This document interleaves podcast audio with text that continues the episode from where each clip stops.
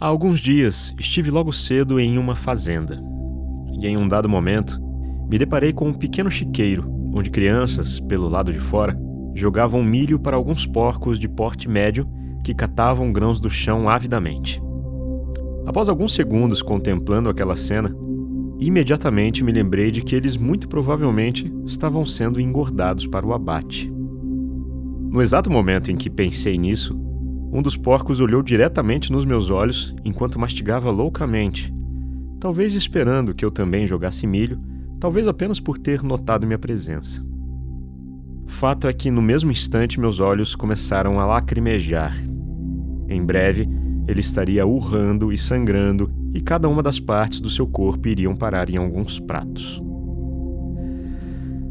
Não existe uma maneira de abordar esse assunto que não cause desconforto. Simplesmente não existe. Se você come carnes, é provável que sinta esse desconforto multiplicado por um milhão, porque é um assunto que impacta em uma cultura absolutamente arraigada. É um esforço psicológico descomunal. Sei exatamente qual é a sensação, porque eu já fui assim, alheio, gostava de me esquivar. Não queria pensar nisso, porque já tinha problemas demais, e comer carne era um dos meus maiores prazeres na vida. Portanto, não me leve a mal se você come carnes, eu não vou te julgar.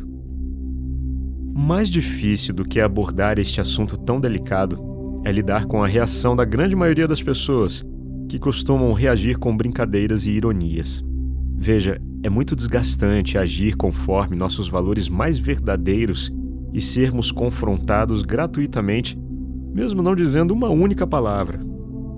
Quando eu comia carnes, nunca caçoei de vegetarianos, Aliás, pelo contrário, sempre os respeitei muito, pois considerava uma atitude correta, compatível com os meus valores em relação ao meio ambiente e aos animais. Eu apenas me sentia condicionado a comer carnes, como quem se condiciona a associar a cor azul a meninos e a cor rosa a meninas. Eu sabia que era só uma questão de tempo até que eu conseguisse substituir esse condicionamento. Não como nenhum tipo de carnes há quase oito anos, Venci o condicionamento, mas ainda não venci a enorme preocupação com o futuro do planeta. Às vezes sou assolado por um grande sentimento de frustração e uma avassaladora sensação de impotência. Se você é mulher e está ouvindo isso, vai saber exatamente de qual sensação estou falando. Permita-me dar um exemplo. Em épocas relativamente recentes, mulheres não podiam sequer votar Consegue se imaginar no ano de 1930, sozinha em uma sala com 50 homens, procurando uma maneira de abordar o assunto eleições sem ser rechaçada, ironizada e diminuída? Consegue imaginar a sensação de impotência? É exatamente isso que eu sinto em um churrasco.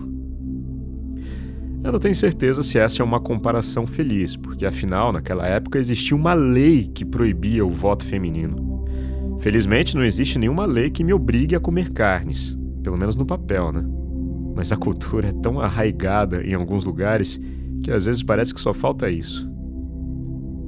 Enfim, é lógico que existe uma coisa chamada leitura de ambiente, e é óbvio que eu não vou discutir com absolutamente ninguém sobre comer carne em todo almoço de família e em todo churrasco que eu for.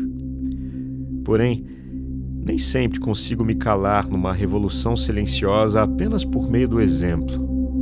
Por isso, procuro encontrar outras maneiras de abordar o assunto, ainda que cause desconforto, ainda que muita gente esteja completamente fechada para isso. Olha, tem dias que tenho esperanças, tem dias em que desanimo totalmente. Vejo pessoas chorando pelos animais mortos nas queimadas do Pantanal, genuinamente tristes, porém completamente alheias ao fato de que boa parte destas queimadas criminosas objetivam dar lugar a mais e mais pastagens. Mas outras coisas animam. Só no Brasil, a quantidade de pessoas que se declaram vegetarianas dobrou em apenas seis anos, chegando a quase 30 milhões. Vemos celebridades como Paul McCartney, Lewis Hamilton e a Xuxa procurando despertar a importância da questão. Acho louvável, de verdade, acredito que esta seja uma tendência mundial. E volto a ficar animado. Volto a lembrar do porquinho, com a esperança de que um dia nos daremos conta. Nos daremos conta de que fazer mal para os animais é fazer mal para nós mesmos e de que está passando da hora de falarmos mais sobre isso. Meu nome é Leandro Sozzi, sou locutor e essa é a voz da minha consciência.